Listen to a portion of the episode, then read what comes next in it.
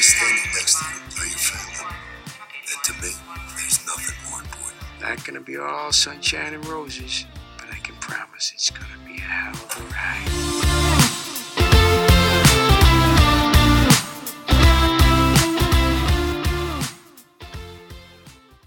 Hello and welcome to episode twenty-two of Meet Us at Molly's. As always, I am Gina. I'm joined by my co-host Bryna. Hello, everybody.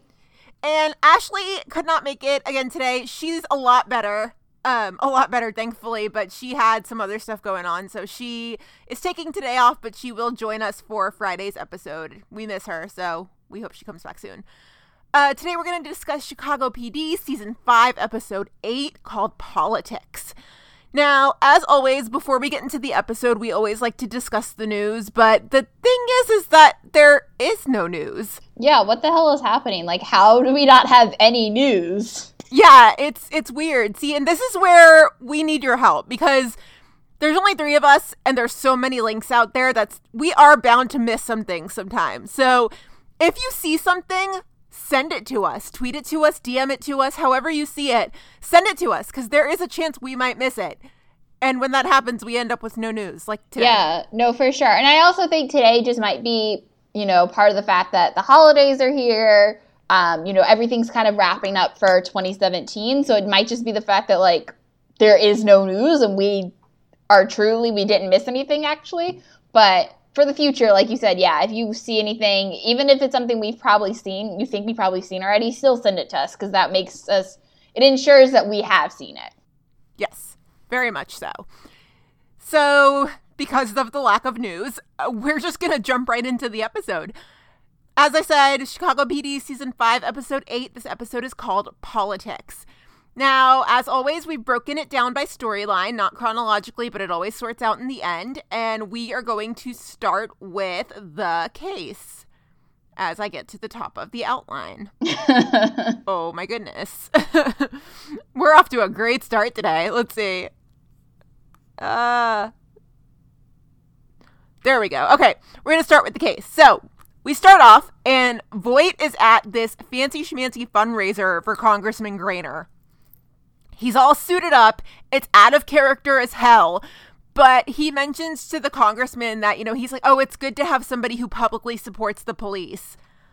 It's still weird to see him suited up at a fundraiser.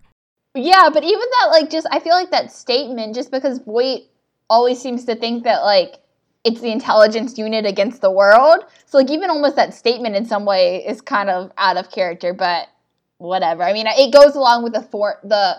theme of reform, so it makes sense, but it's out of character for Voight. I can't help but imagine that his inner monologue is just a whole bunch of bad words and him just being like, I fucking hate this, when can I leave, like, this is stupid. Oh yeah, for sure. Weird. And so later on, or no, I'm sorry, um so yeah, Voight, or no, now see, I'm getting off track here. Okay, refocus. Focus. Okay. It's the caffeine in my system. I'm like bouncing all over the place. Okay. So Grainer gives a speech about how important it is to support the C P D and that they'll always be the city's saving grace. And that's kind of it. And it's one of those speeches where he like takes the fork to like the champagne glass. Like it's so swanky and like extra. It's just somewhere you would never, ever, ever want to be. Want to see Voight voluntarily. Yeah. You never want to be there either. I, yeah. No. Ooh. And so later on, Voight is getting coffee with Jay and his phone rings. He shows up to this hotel where the hotel manager says that he found a dead girl and a quote-unquote male guest passed out in the bed. We see the male guest and hey, look, it's Congressman Grainer. Of course it is. Oh, shit. So in the bullpen, we find out that the only fingerprint on the gun is Grainer's, but at least two shots were fired and the victim was only shot once. So Voight has Upstead run ballistics. The first thing out of Grainer's mouth when he's caught, he's like, I didn't do this. But then the his fingerprint is the only one on the gun. So you're like, mm-hmm, okay, sure, sure. You didn't. Yeah. Yep. And so Voight and Al interrogate Grainer. And so Grainer is telling this whole story about he was hit on at the hotel bar by this woman who is Eastern European, but his memory is blurry, quote unquote. So Grainer swears that he was drugged because he says that he would never cheat on his wife. Okay, like more B S stories here. Right. Just like, okay, whatever. So he says he would never invite the girl to his room. He's adamant he doesn't cheat on his wife. And Voight pieces the story together. Voight sits there and Voight's like, so you got drugged. They went to your room. Some guy other than you came in, shot the girl, put the gun in your hand, threw it on the ground, and then left. And it's funny here because even Grainer's attorney thinks that it's ridiculous. Yeah. It's like it it sets up for just kind of like, oh, yep, it's going to be Grainer, obviously. Like, so cliche, just, you know, that kind of story. But little do we know, we find out. Yeah. Maybe not be the case. So Voight asks if Grainer has any known enemies, and Grainer's like, ah, please. He says that he voted against a major construction project in the fifty-third Ward, and he got totally dragged for it. Social media tore him apart. Everybody was mad at him. So you named the person in that ward, and he's got an enemy. So Voight mentions that he wants to keep Grainer in custody, and Grainer's fine with it as long as it stays away from the press. So Ruzek and Atwater check the film at the hotel bar, and we see Grainer's at the bar. He's drunk off his ass. He stumbles with the girl in tow, and then the film shuts down. Because of course it does. For real. Like, of course the film shuts down, and we can't see what happens. For an hour. An hour. Which yep. just so conveniently happens to be the time where the girl is murdered. Yeah. Oh my God. And so they find Luke Ivy, and this guy's the security guard who was working at that time. And Ruzek and Atwater just kind of ask him a few questions. And I don't know. We get a little bit of sarcastic Atwater, which is kind of our favorite. Um, oh, my God. Luke it's just, my, it'd be my favorite line of the whole episode. It's just funny. Like, it's just the way it's delivered is so well done. Leroy's just like, it. it's so funny. It's funny when these people they interrogate have other stuff going on. Like, Luke had weed out, and he was like, I have a prescription, it's fine. Ruzek and Atwater are like, dude, we don't give a shit. Yeah, they're like, that's not what we're here for. Just give us what we want, and we'll go away. Yeah, and so Luke kept asking, he kept responding to questions with questions, and so it finally got to a point where Atwater's like, okay, listen, the way this works is that we ask the questions and you answer. Just, so I, yeah. I love sarcastic Atwater. And so the whole, the main thing that we get out of that is that anybody could have shut down the system, but multiple people have access to it. So it's not necessarily that it was Luke. So later on, Voight meets Alderman Price. I don't know why the hell he is still here. I cannot stand him. Please kindly leave. Right. Yeah. It's just like, I mean, I know, I mean, I know why he's still here. I mean, because they want to keep him around just because he. The actor that plays him is so good, and I'm blanking on his name right at this moment. Um, it's Wendell Pierce. Yes, Wendell Pierce. That's, I knew it was, yeah. No, I knew it, yeah. As soon as someone said it, I knew I was going to remember. But he's so well done, and I mean, it's such a big get for them to have him around, but Alderman Price is such a terrible character. And literally, it doesn't make any sense on why he's actually still in the plot. But Wendell Pierce is so great that I don't mind seeing him around, but when it's like, like to this episode, I was like, oh my God, Alderman Price, no. Yeah, it's like, I don't have the energy to deal with you in this episode. Can you please just not, yeah, like, go away? But, I mean, I wonder if the reason we hate him is because it's like we have another Voight, but instead of, instead of it being Voight, being Voight on other people, it's like, Alderman Price is like, he's kind of Voight for intelligence. So it's it's kind of what we would see if we weren't on the inside with intelligence. It's like how we would see Voight in the outside world. Does that make sense? Yeah, kind of. Yeah. Interesting. So maybe that's why we hate him, is because we're like, damn. Like, it's kind of that thing when you're on the other side of the perspective and you're like, well, shit, I didn't realize it was like that. Right. And it's almost like it's someone who, like, we've never seen someone be on Voight's level. And so for someone to kind of challenge Voight in that way is like an interesting dynamic. Mm-hmm. Yeah. And so Voight asks Price about Grainer, and Price, he calls Grainer a racist right-wing prick. He sounds wonderful. Um, and he gives us the background on the construction deal. So Grainer redirected the federal funds, and he wanted to make investments in more rural areas. And so Voight asks who Grainer's biggest enemy might be, and Price gives up Bill Mahoney, who is the head of the Iron Workers Union. So elsewhere, Burgess goes to the morgue, and we find that the victim had a tracker implanted in her arm. That's awesome. And in the bullpen, Jay gets the talk screen back on Grainer, and it turns out that he was drugged. So there is some validity to his really, really weird story. Yeah. So Jay says either Grainer is the dumbest criminal ever or somebody set him up. Yep. And so Burgess and Antonio track down Bill Mahoney. He was at Med with his sister. His alibi checks out, so he's just a non-issue. We find out that the missing bullet from the gun was recovered from a woman shot the previous night two blocks away from the hotel where the dead girl was found. So Voight and Al go talk to her. And we find out that the D O A is her daughter, Sasha. And we kind of get the story on how this girl, Sasha, ended up in Chicago. Basically, this man offered her a modeling contract, and then he kind of took her hostage. It's a whole big thing. But the mom is able to describe her or describe the man who shot her. And he says that, you know, she was or he was young, bald, and Ukrainian. And he know she knows that he was Ukrainian because he called her a bitch in their native language. She's pretty much the best witness ever. Yeah, no, she offers all the, the facts. Yeah, no, she offers all the details they could. I mean, without obviously knowing who it was, like she describes him very well. And so Voight kind of, I mean, like, as impressed as, like, Voight now can be, like, they're kind of impressed and, like, that she remembers everything, and, yeah, she's she's a great witness. Yeah, and just the way she lays it out, she makes it so easy. I'm like, can she, can we, like, plant her in these issues in every episode so that she, like, gives these awesome descriptions? Yeah, goodness. For real. She's also clever as hell, because we find out that she pretty much canvassed the entire Ukrainian village in Chicago. It turns out there's a Ukrainian village in Chicago. I don't know. But she canvassed the whole place, and she found this man who works at the grocery store where Sasha and the other girls would freak, frequent. She paid this guy one hundred dollars to smuggle a cell phone into her groceries. This mom is clever as hell. Yeah, for real. And so they started to hatch an escape plan to get Sasha out. And so Upton talks to her friends in robbery homicide, and she says she lays it out. So she goes, there's a ring of Eastern European women that have been active in the Viagra triangle for in the last six months. Okay. So she rattles off this line like it's no big deal. And I'm sitting there and I'm like, hey, wait, did she just say did she just say the Viagra triangle? Yeah, for real. What is that? And so I'm doing this outline yesterday, and I just kind of sat at my computer for a minute, and I was like, all right, do I Google it? Do I not Google it? What do I'm I do? so proud that you Googled it, I that Googled you took it. the courage and you Googled it. I Googled it. I was kind of scared of what I was going to find, especially given that Urban Dictionary was the first thing that came up. I got scared.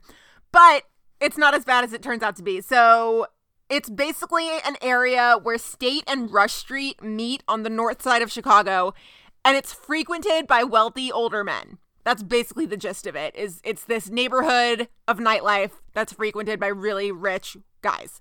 We're not going there in March, Bryna. I don't care what no, you say. No, we are not going there. So that's the Viagra triangle, which, you know, I, it was a mystery. I was curious, you know. Also, I did notice that right after Hailey had said that, I think Jesse tweeted, and he was like, the Viagra what? Like, yeah. Yeah. Yeah. Just, Ugh. you can't drop these things into episodes and not explain them to us. Like, just don't make us Google. That's risky right. business, you know. Right. Especially, some, don't make us Google something that could bring up horrible results like this. Really horrible results. Like, yeah, that could have ended very badly, and I'm glad it didn't. Yeah. But it turns out that these girls are not hookers. They're identity or identity thieves. It's the caffeine, man. I'm like all over the place. The identi- They're identity thieves, and the scam is run by the Odessa mob. So Voight lets Grainer go. Grainer's happy that it didn't make it to the press. He's basically like, oh my God, you're a man of your word. Blah, blah, blah. Yeah. So Voight is talking to Burgess, and Ruzek comes and interrupts, and Ruzek reveals that the security the security staffer they questioned earlier was lying to his face. Awesome. Good job. Why do these, yeah, why do these people think it's okay to lie to intelligence? Like, seriously. Like, the more you lie to intelligence, the more bad shit that's going to come your way, whether it's intelligence arresting you or you most likely getting shot and being left for dead. So yeah, or you just get your ass kicked by members of intelligence. Right. There's yeah there's a lot of bad things that can happen if you lie. So don't lie don't lie, don't commit casual crimes, just don't do it. Nope. So uh, Ruzek and Atwater go to bring the guy in, the Luke guy, the security guy, only to find out that he's been murdered. Awesome. Again, yeah. Just you shouldn't have lied. Don't lie. Intelligence could have protected you. Yeah. You could have avoided this whole thing by just telling the truth. Yep. And so Platt mobilizes the patrol officers to look for Sasha's friend, who's presumed, presumed to be working for this mob as well. She also gives Burgess some advice, which is just kind of, like, unwanted. I just... Why has Platt been so not nice lately? Right. And especially, like, Platt's always been one to kind of say what she's thinking, whether someone asked her opinion or not. But this season, it's just been, like, a different level. It's just... It's just... Yeah, like, it's not... I mean, I don't, well, she, I don't think she means it from, to come from, like, a terrible place and make it sound as bad as it does, but it comes off really sounding just, like, nasty. Mm-hmm. Yeah, and especially because, and we've touched on this before, Platt's one to, you know, Platt's all about the girl power. She wants the lady cops to stick together, and the only times we've seen her be really ugly this season have been towards Upton and Burgess. Yeah, and I mean, her and Burgess have always had that kind of different relationship, you know, she's always kind of picked on Burgess and whatever, but like you said, it's obviously, you know, always been about, like, sticking together, but this season, I, she's really, yeah, she's really done some nasty, said some nasty things. It's weird. So basically her her advice to Burgess, and we're going to talk about Burgess in depth in a minute, is, you know, she just tells her it might be good to recuse yourself from the case before Matt finds out what you're doing, Matt being Matt Miller, her lovely federal prosecutor boyfriend. We'll get there. But, I mean, mm, whatever. Mm. Yeah, Platt's been... Uh, her one-liners have not been very nice this season. No, and usually she is, like, the funny, great one-liners, but, yeah, not this season. No, not so much. So Voight meets with Price again, and Price reminds him that Voight still owes him a favor. So Price wants Voight to hand him a photo of Grainer with Sasha so he can use it in the press to force Grainer into agreeing with the development project. So pretty much we're teenage girls is the gist of it. Yeah, pretty it's much. Like full-on Mean Girls. Price is Regina George. It's just not good. Yeah, so wait, wait, wait, wait. Back in this Mean Girl scenario, who does that make Voight? All right, all right, let's think about this. Okay, so... Hmm. Grainer is Karen. Yeah. Voight yeah. is Katie. Yeah. Voight wouldn't be Gretchen. Huh? And then I guess there just is no Gretchen. Yeah, I guess not. Not in this. No. Not in this. No. Yeah. Unless you bring Woods back into the fold, in which case Woods is Regina George, and then I guess Price is Gretchen. Price is Gretchen? No, Price would be Katie. But Woods would definitely be Regina George. Oh, yeah, yeah, yeah. But then Voight would be Gretchen. Voight's not Gretchen. Mm, but, I mean, at the end of this episode, he kind of just, like, lets it go. I mean, he, I mean we're going to get there in one second, but, like, he kind of just let, lets him have it. It's true. But remember the whole thing about things Voight hates? What? Toaster strudel. Oh, yeah. Oh, yeah. He would totally hate toaster strudel. Oh, yeah, yeah, yeah. Yeah. Okay, we've gotten off track. But sorry, I just like I had to like inter- you brought this up and I had to entertain it. It's cool, it's cool. But I mean they, it really is Mean Girls, just you know. So yeah. Voight's like, listen, I'm not twelve, I'm not a teenage girl, I'm not doing this shit.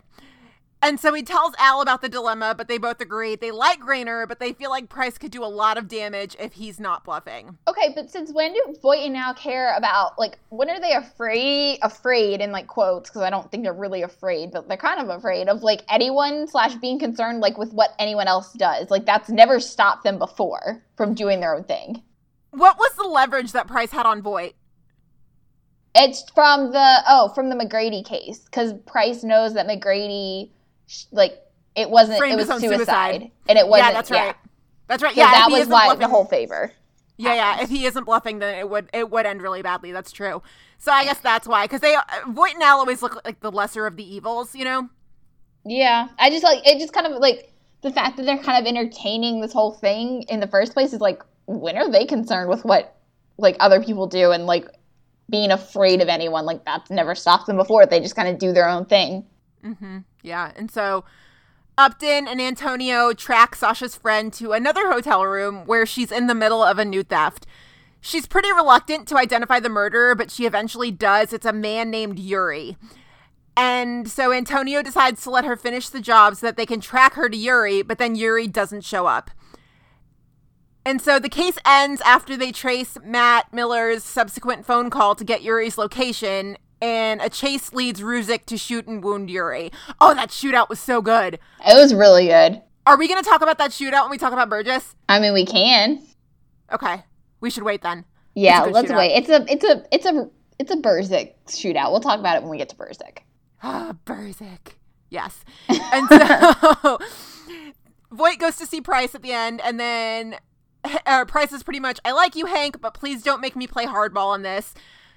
Voight does give Price the photos that he asked for, but he makes it clear that they're no longer friends. Wait, they were considered to be friends before this? Since they were not when? friends. No, but he used the word friends, and I was like, wait. Friends?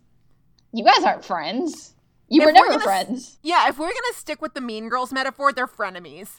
Yeah. Okay, this definitely confirms that Price has to be Regina George and Voight has to be Kate, Katie, Katie, Katie. Katie. Because they're frenemies, frenemies the whole time. Yeah. So, yeah. Yeah. yeah. And so Price is like, I'm not sure why you're upset because this is no different than any other deal we've made. I mean, he's he's voiding Voight. He's doing yeah. the Voight thing to Voight. Yeah. Sucks. Ugh. So, and then almost immediately, Voight gets a call from Grainer, and he can't make himself answer it because he knows that he just destroyed his friend's career, which is just, yeah. The minute Grainer was like, oh, a man of his word, I was like, oh, no, you shit. spoke too soon, honey. Mm-mm. Oh, nope. shit. So bad. So that's the logistics of the case, but now we're going to dive into Burgess, Matt Miller, and all of the surprise Burgess. There was surprise Burgess in this episode, and it was everything. It was so good. And it, I mean, we haven't gotten real, like, good Burgess since last season, and it was well worth it.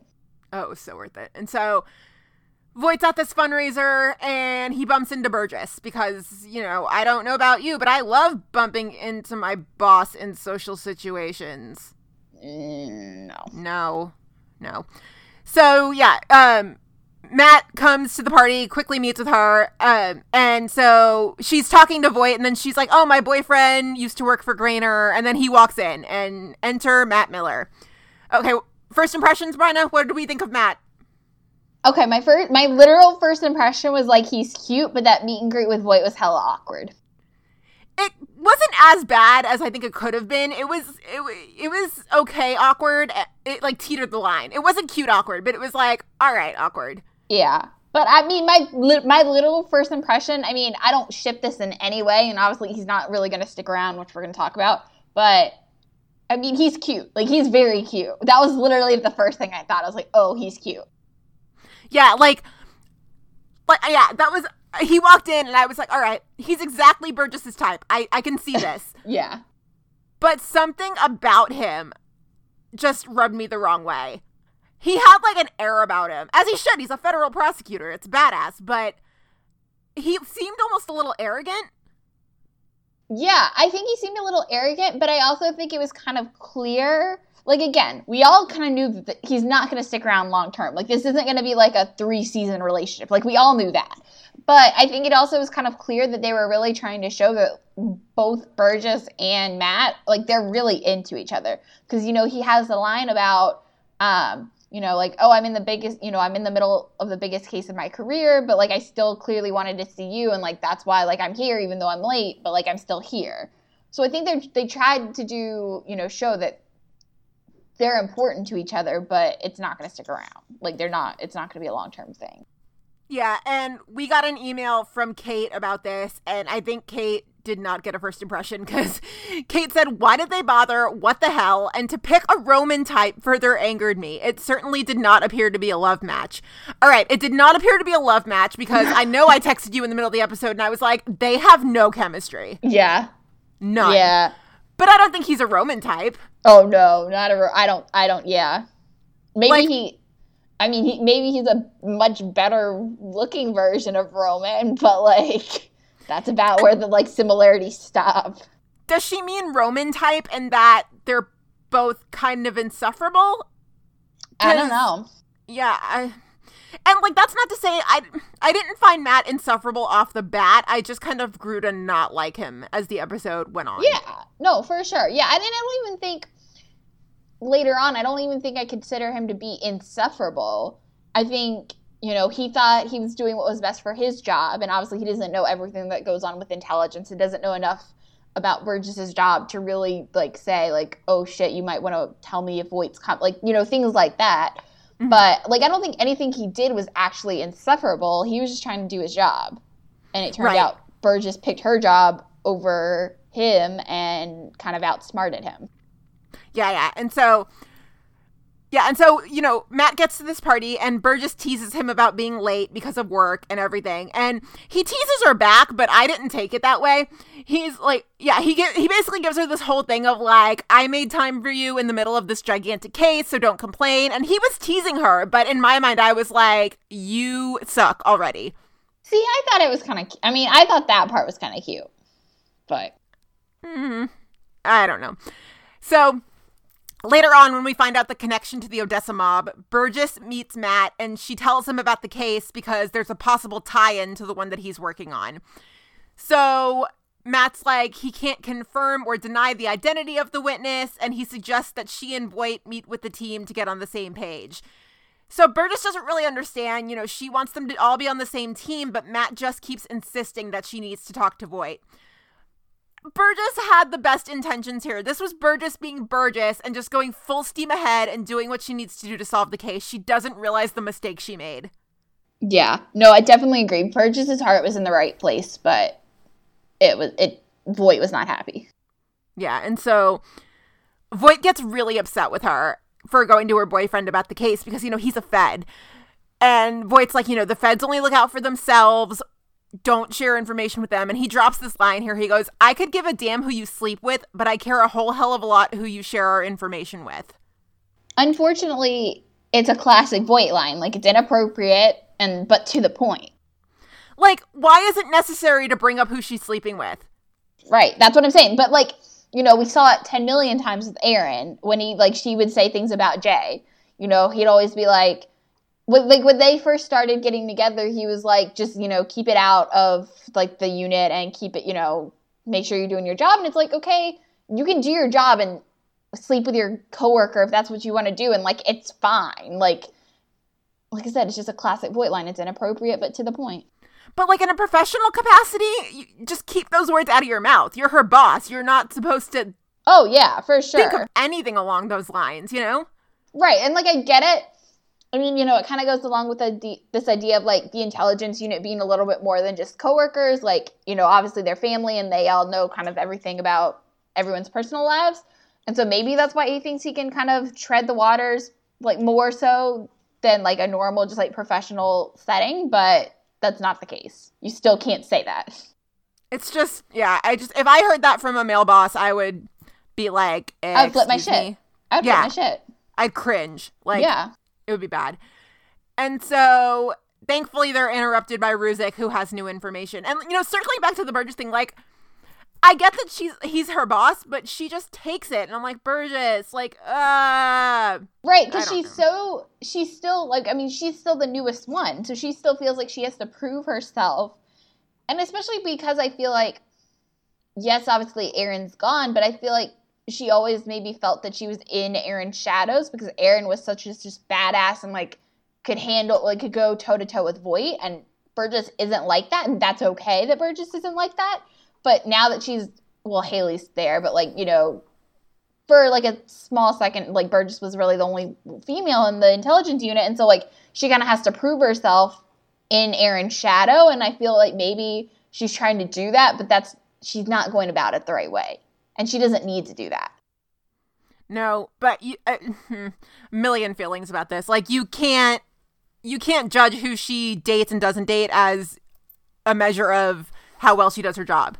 That oh, shouldn't yeah, be sure. any of Voight's business, and it shouldn't be any of Al's business too. And I'm not over the time that Al slut shamed her last season. Oh no, no, no, no, no! Never getting over that. Oh my god, just ugh. So yeah, they're interrupted by Ruzek, and Ruzek has new information. So Voight, after finding the security guy dead, he reluctantly agrees to take the meeting with Matt and his boss, Brian. So they don't want to compromise their two-year investigation now, and they think that Voight should wait to chase a murderer until they're in the clear. So Voight says, he goes, you know, the thing is, guys, I've got a dead girl, eighteen years old, and I highly doubt her mother gives a damn about your RICO case. Here's the deal with this, is that I think this is why Matt started to kind of creep into, creep on my shit list, is because the minute Burgess came to him with this information, Matt didn't really care about what it meant to her side of the case. He only cared about what it meant to his job. Oh, yeah, for sure. But I think that also kind of just plays in with the whole idea, um... you know, there was a line before this, you know, there's like a small scene where after, like, where Ruzek and Atwater are filling Voight in about, you know, what happened when they found um, Luke, when they found him dead. And then, you know, Voight's like, oh, I got a meeting with the F B I. And Atwater's like, what? The, the feds? Like, they're helping us? What? So I think it just kind of is supposed to play into this idea that, like, you know, federal investigators kind of think they're, like, top dog, and they can do just, like, anything they want, and that, like, their word is the word because they're at the federal level. And so I think it kind of plays into that character. I don't know if necessarily that was supposed to be, like, Matt and, like, his personality feeling like he's too good for Burgess and, like, doesn't care. But, yeah, I'd agree that, you know, he clearly cared more about his job in that moment than he did about her. Not saying he doesn't care about her at all, but in that moment he cared more about his job. Yeah, and you know what, though, now that you say it, I think that's the feeling about Matt that I couldn't quite articulate, is that maybe he does think he's a little too good for her.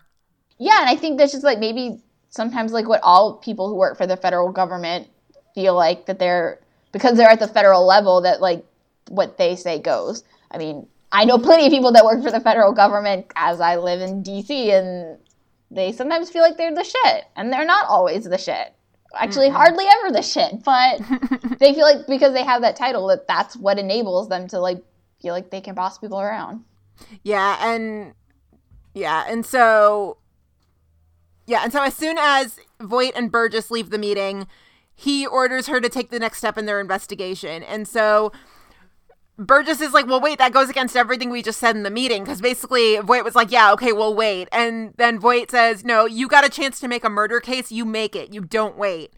I'm with Voight on this one. Surprisingly. Yeah, me too. Yeah, like, yeah.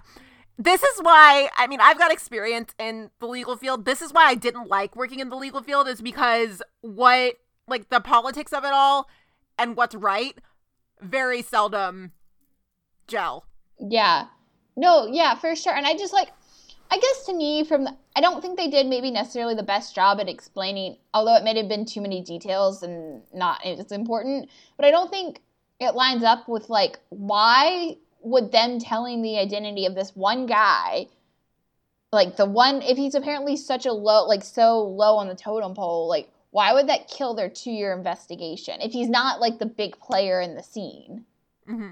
Like, that just didn't make sense to me. Like, it's not like Voight's going to say, oh, yeah, the feds gave you up. Like, I, it, it doesn't make sense to me. And, like, the guy's going to come to justice either way. It's just that with intelligence, he's going to come to justice faster. What do you care? Right, and like I said, it's not like they're saying, oh, the guy behind the entire mob is the one who killed him. No, it's like some dude that literally no one could care less about. Mm-hmm. Like, that's just yeah. what I, I was like, wait, so why does that care? Like, why do you care for your investigation if he gets pinched or not? That's why this bothers me so much, is because what's right is this guy coming to justice, but the federal prosecutors just want all the glory for themselves. Yeah. And I think it kind of goes back to, like, you can even say, like, back when Erin worked for um, the federal, what did she, oh, she worked for the federal task force. That's what it was.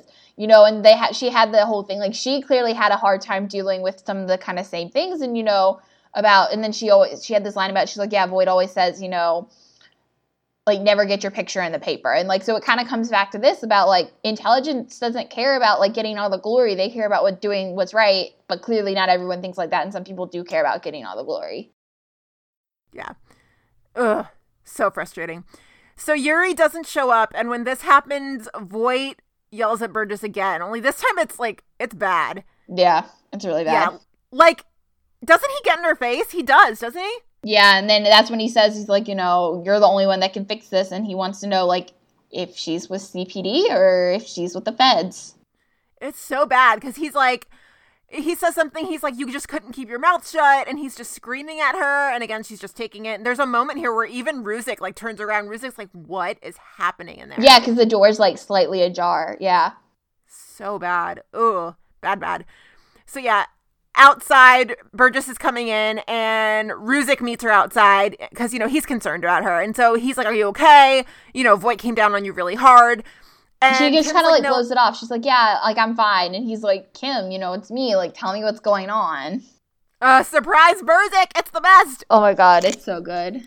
Mm, just the way he's like, Kim, come on, it's me. I'm like, oh, oh my God. He loves her. He, they know each other so well. Like, oh.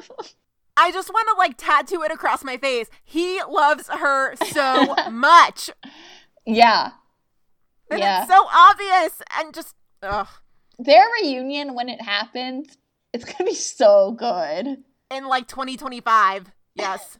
Don't jinx it, Gina. I want it to happen, like, in February. Like, come on. Like, you know what's going to happen is when the reunion finally happens, we're going to be, like, in Titanic and be like, it's been eighty-four years. Like, yeah. Oh, my God. Just, ugh. So... You know, and Burgess finally does open up. Burgess is like, you know, this case is falling apart. This is entirely my fault. And she tells Ruzek that she has to sell out her relationship with Matt. Yeah. And so she's like, I know you don't want to hear this, but I like him a lot, and I really don't have to want, I don't want to make this choice. Yeah, and then Ruzek goes on this whole thing, and he's like, and he has this, like, really good monologue. And he's like, you know, this unit, we're a family, plain and simple. Life gets in the way, makes things a little bit more complicated. You know, sometimes what I'm saying is you have nothing but bad choices. No matter what you're going to do, you're going to hate yourself. And I think that the slight, the only slight problem I had with this scene was, like, for two people who know each other really well, how does Burgess not see that he's clearly talking about something that's bigger than her and he's clearly upset? You know, like, they read each other so well, except in this instance. Well, I mean, I think in this instance, you know, Burgess is, like, tunnel vision. She's got, you know, she she knows she's on Voight's shit list right now, and her only focus is to make it right. Yeah. I don't know. For me, I was just like, ugh. It's just, it's so obvious that Ruzek, like, yes, he's talking about her situation, but it's so much bigger than her for him, and it's, ugh. She's like, it's so obvious that Ruzek is upset. Like, ugh. Oh, yeah. Well, I mean, how they feel about each other is obvious to everybody except for them. Right. Ugh, yeah, crazy. I just want to shake them by the shoulders and be like, say I love you. Like, fix this. Oh, yeah. Oh, it's crazy.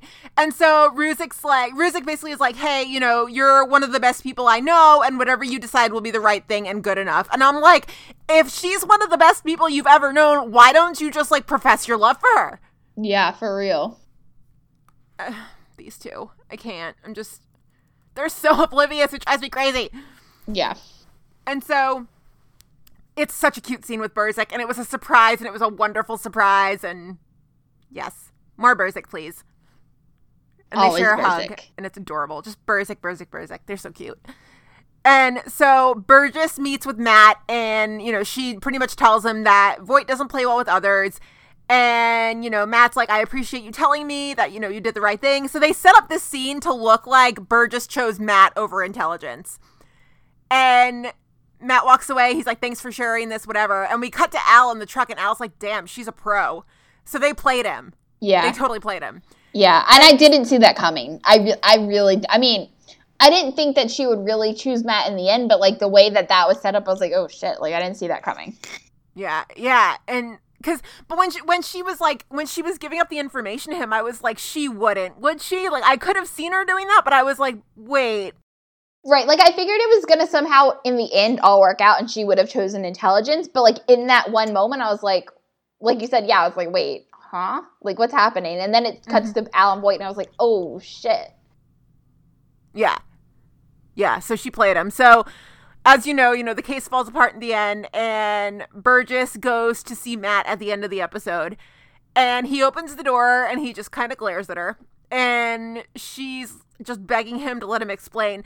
There is a moment here where he looks over his shoulder at one point, and I was like, is there another woman in there? Well, see, for me, I took that moment in as, like, he looked like, because, you know, some people do that, like, before they let someone in. Like, I don't know why people do that, but they kind of look, like, making sure, like, their place is clean enough for whatever, it's like, whoever's standing at the door to come in. So at first, there's, at first, I was like, oh, he's going to let her in, no problem. And then I looked at the time, and I was like, nope, he's not going to let her in. He's not going to do it. And then, obviously, she asked to, like, let him explain, and then he just kind of shuts the door in her face. Actually, more, like, slams it in her face. And that's the episode. I mean, can we just talk about how I love that they brought Matt Miller in only for us to see their relationship fall apart? Yeah. It's, I mean, it makes sense, but at the same time, like, you could have just also kept him off screen. Like, I don't, I don't know. I don't understand why we actually did see him. No, I like it. I like it. Because five oh one, they, like, hinted at him, and we were like, who the hell is this? Right. And this episode is a way of the writers being like, don't worry, we got this. Yeah. No, I, I mean, so, I liked it. I just also was like, they also could have done it without it. But then, I mean, I like that we actually got to see him and, like, that he's real. My only other problem with the whole, like, Matt Miller thing is, like you said, like, they didn't really have, like, a whole lot of chemistry. And if I remember clearly, I guess it was at One Chicago Day or, like, sometime maybe around there. Maybe it was right before One Chicago Day. Like, whenever we found out that, like, he was a thing, Marina did an interview and was like, yeah, like, I didn't really get to, like, have any say in who he was. Like, he just kind of shows up and is, like, there. And, I mean, you think a chemistry read would have helped because they don't have a lot of chemistry. Not that you needed, for a character who's only going to be around for one episode, you don't need them to have a ton of chemistry. But if you're trying to sell it as, like, he was actually a plausible option, then you kind of need to sell it. Yo, who has more chemistry? April and Choi or Matt and Burgess? Yeah, I'm not going to say my answer. Say it. Uh, maybe Matt and Burgess. Like, I really don't see Choi and April at all. See, I was going to say that Choi and April might have more chemistry, but the more I think about it, I'm like, yeah, Burgess and Matt might have a little bit more, but it's not much. It's not much. They're like... And that's nothing against Zach Appleman. Like, he's, you know... No, he's, and he's a good actor. And like I said, my very first impression was like, oh, he's cute. Like, I, he's great. Yeah, it's nothing against him. It's just like, if you're really trying to sell it as like he was an actual plausible option, there should have been just a tiny bit more chemistry. And he's exactly how I imagined Matt Miller. Oh, yeah, for sure. It's just that. It's, and it's, it's weird because, I mean, he does seem like he's exactly Burgess's type. But at the same time, I didn't like how arrogant he was. Like, Burgess tends to go for, like, the really intelligent guys, minus Roman. I'm, like, thinking this through as I say it. But also, I mean, like, Ruzek, well, yes, he is super smart. He does not come off super smart. Like, you would not look at Ruzek at first and be like, that's a really smart guy. He's smart in his own way. Right. Like, and it's not saying he's not smart, but, like, your first impression is, like, he's a little, especially in those first couple episodes in the, like, in season one, like, he's kind of a hothead. Mm-hmm. And so, like, it's not, like, you're not, like, oh, like, he's the, like, smart guy in the class. But, like, he is, but he's just not, like, it doesn't come off that way with him. Mm-hmm. So, I don't yeah. know. I don't know. I mean, yeah, he's exactly how I pictured Matt Miller, and he was perfect for the role. I just didn't really see the chemistry between them. And maybe that was the point, for there not to be a lot of chemistry between them, to show that it's kind of a mismatch. Maybe. I don't know. It's interesting. Yeah. I don't know. We will what never are your know. Thoughts on Matt Miller? Tell us. Like, tweet us, D M us. Let us know what your thoughts were, because we didn't really hear a lot about it this week. Yeah. Everyone's but. quiet. They're slowly preparing for the holidays. Yeah. Yeah. Quiet fandom, which is never really a good thing, is it? No, everyone's stewing in their thoughts. Yeah, yeah, for sure. So the last thing we're going to touch on for the episode, there was a teeny tiny little B story here, and it was just kind of the Halstead thing. I think they're just showing us that this is just going to on. It's going to keep going, but I think it's going to pick up after the mid-season finale. Yeah. So second or third scene of the episode, Voight and Jay are getting coffee outside the twenty-first. Which is First weird. Off- Which is yeah, weird. Yeah. It's weird that they're getting coffee, and when did when, when did a coffee truck just magically appear outside the twenty-first? Right, yeah, I don't know. But, like, at first I was like, Voight and Jay getting coffee? Wait, what? What kind of alternate reality am I living in? Yeah, and, like, they're just having a conversation. And so Jay mentions, he's like, yeah, I got a call from I A D about the fight at the bar, and Voight's just kind of asking him about it. He's like, okay, well, who knows about it? And Jay just lists off, he's like, you know, Upton, the two narcotics cops, Atwater, Atwater. and Ruzek. Yeah. And he says, you know, Ruzek did the report on it, but I know for a fact that he didn't put anything in the case reported about it. Oh, honey. No, I want to believe it too, Jay, but I know it's true, unfortunately. Oh, honey. And like, I think technically he's right. I don't think he put anything in the report about it. I just think it's that the video is what he put on the flash drive. Yeah. I mean, I guess that's that's true that, like, maybe technically he did not put anything in the report, but we all know that he probably gave that flash drive to Denny, so it still doesn't matter. Ruzek still ratted him out. Oh, Jay. Sweet, precious Jay. Pobrecito. Poor Jay. And so, thankfully, Voight's not concerned. Voight's like, okay, you know, you just feared for your life. It was a dark bar. This happened. That happened. He just tells him how to spin it. And so Hailey walks up and Voight gets the call. And so Jay and Hailey are talking. And so Jay asks Hailey if she filed anything about the fight. And Hailey just looks at him and is like, are you seriously asking me about that? So it looks like she's finally getting the gist of, you know, being part of this unit and how they're family and that's how they roll. What do you mean by that? What, like, what like do you mean finally- of like getting the gist? Like, how does that like... Why did you think her reaction to that, like, is her seeing, like, how the gist of this team works? Because remember when she wouldn't alter the report about Ruzek punching the guy? And then she finally did, and she acted like it was a major pain in the ass? Oh, yeah, yeah, yeah, yeah, yeah. I forgot about because that. Because she, she wouldn't cover for Ruzek, but this time she covered for Jay? I got I got you. At yeah. first I was like, wait, yeah, makes a lot more sense. I got you. Yes. So then she, like, she just suggests that, you know, after that case that Jay should talk to somebody, but he swears that he's good. Of course he does, course. you know. And so usually this is where I think most people would have backed off, but she keeps pressing. And so she's like, yeah, the case got a little intense, and he gets a little defensive. He's like, you know, we saved a kid's life, and that's what matters. And he, she's like, no, I agree, but, you know, you just want to make sure that nothing got triggered. Mm.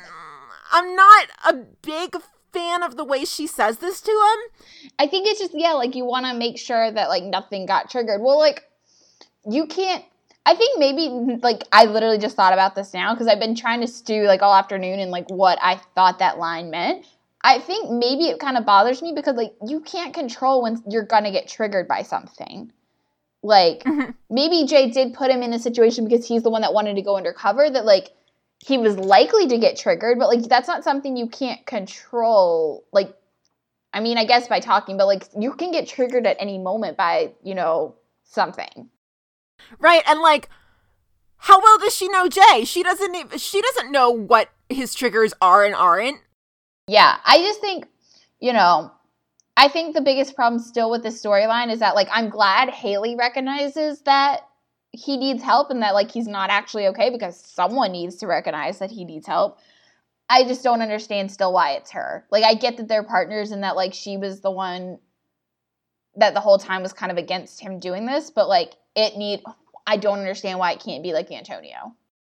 You know what I think it might be is, like, you know how you have those friends that you've known for a while and you just know how they tick? Like, you know what topics you can and can't touch on, and you know when they want you to leave an, an issue alone. Like, you just know how they tick. Yeah.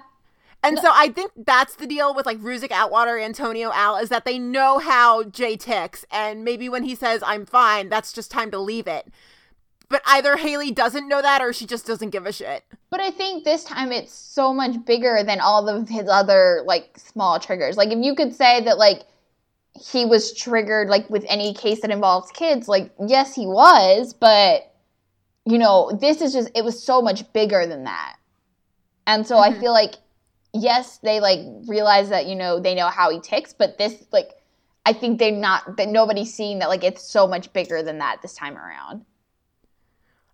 Hopefully they will. Hopefully they eventually. will. Yeah, because that's going to be something I won't be happy with is if this balloon's out of control and nobody says anything but Hailey. Oh, yeah, for sure. I hope, like you said, I hope that, like, when we come back in January, um, that this is something, like, we're going to see kind of the real fallout of this whole thing. Yeah. And so, and you know what, I, I just, Yeah, I'm not a fan of the way she said that to him of like, you know, you want to make sure nothing got's triggered.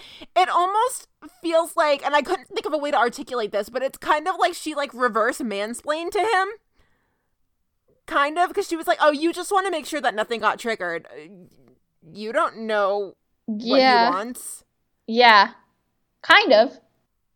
Like, granted, we know that, you know, he's not okay and he is bullshitting and, you know, Hailey absolutely needs to be like, you need to go get help. But, yeah, I just didn't like how she said it to him, and now I feel like I can't really explain my way out of it. No, but I mean, I didn't like, you're not the only one who didn't like the way that she said that. Like, that, just especially that last part, like, nothing got triggered. Something about it's just off.